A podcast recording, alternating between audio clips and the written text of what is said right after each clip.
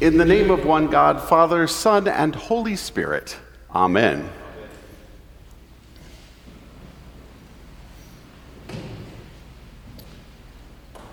About 10 years ago, one of our retired priests, the late Father Bill Rhodes, preached a sermon on this very Sunday morning and started it with this Why the heck are we still celebrating Easter?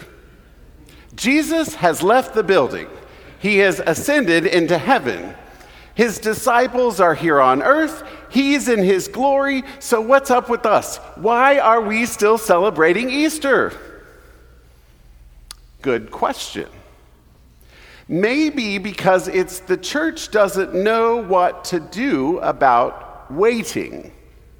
We are in an in between time. The disciples returned to a room in Jerusalem where they were staying and they devoted themselves to prayer and we find them today in a place where they are awaiting the arrival of the Holy Spirit. A few years ago, I was invited to consult on a movie about this very time in the Bible the time between the ascension and the arrival of the Holy Spirit at Pentecost. The director of the film, Brian Eadie, a filmmaker who's currently making a new movie about presiding Bishop Michael Curry, well, Brian gathered a cohort of theological minds from around the country to brainstorm topics for a movie that would take place exactly at this time, beginning with the ascension of Jesus and ending on the day of Pentecost. After hours and hours of deliberation and saying all kinds of random things, no one could seem to come up with a cohesive theme that would be able to be made into a film. The project was shelved. And this is really unfortunate because today's reading gives us a dose of exactly what we need to hear. What we seem to neglect about today is that we get one of the first glimpses into the lives of the disciples without Jesus. Yes, they follow what he says. They go back to Jerusalem and they wait, but the author of Acts gets descriptive and tells us exactly where they go back to, what the surroundings are like, and who is all there. We get to see the disciples gathered with Jesus' family and they themselves are people who are modeling the first Christian community ever. We somehow miss this. For some reason, it just glosses over us. But herein is our invitation for today.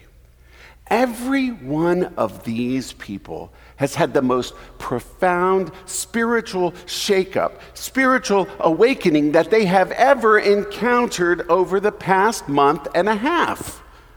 Jesus, their teacher, was crucified and he was raised from the dead, and now he's ascended back to God, and no one knows when he will return. The truth of God's love is so very real to them, but they still have no idea what to do about it. So they stay together and they coexist as one united family. I'd be remiss if I didn't remind us about the account of the ascension from Luke's gospel, because in that passage, the ascension begins by saying, While Jesus was blessing them, he withdrew from them and was carried up into heaven. While Jesus was blessing him. Different story, but kind of the same. The word we're not hearing in Acts today, even though it's by the same, those both books are by the same author, is that Jesus' ascension takes place while he's blessing them. And the blessing seemingly never ends.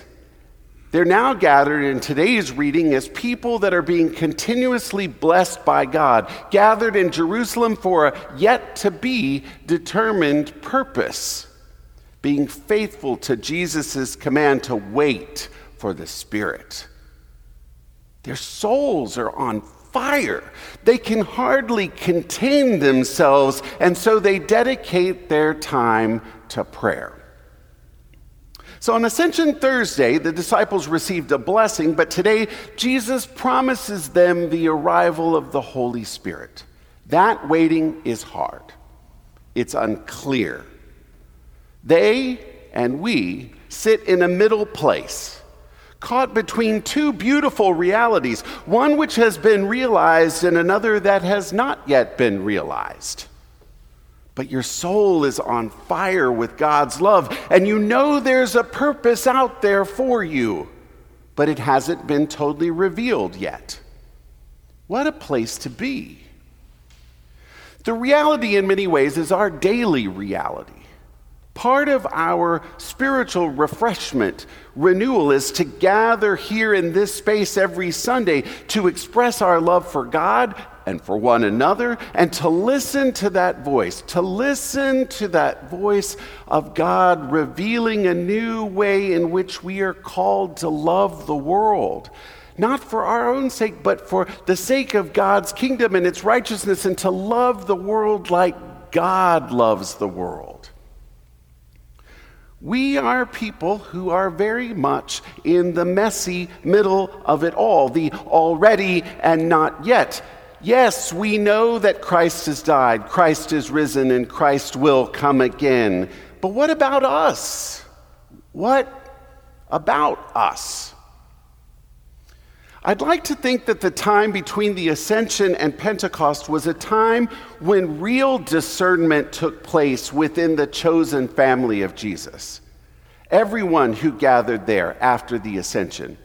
This was a time in prayer that each and every person who was hanging out was praying for their gifts and talents to be used for something much greater than themselves.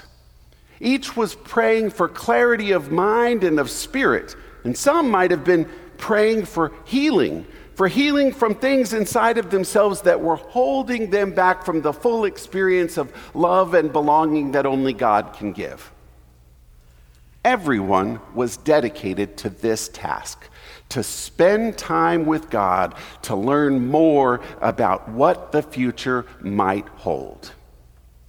Their work is a model for us. It's a model for the work that we have to do together.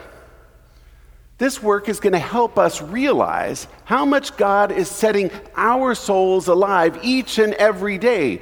This work is going to revolutionize the way we become a greater presence of God's beloved community. Yes, within these four walls, but also for a world that is all beyond these walls. This work of prayer and discernment is going to launch us into new realities of being that will change our lives. In fact, this work will transform us, but this work will also launch us into new realms of grace and forgiveness and love that honestly, right now, our hearts want so badly that it hurts. We, like the disciples, are called to pray. We, like the disciples, are people who operate a lot of the time in the messy middle, the already, but not yet. We, like the disciples, have the capacity to change the world. Jesus has ascended. We know his blessing has been given to us in a new way. We know that God will reveal new things to us, greater things than we can ask for or imagine. All we have to do is pray. All we have to do is keep together. And if we do this, people of Trinity Cathedral, if we do this, we will indeed change the world. The blessing lives on. And yes, Father Bill, it is still Easter. Alleluia.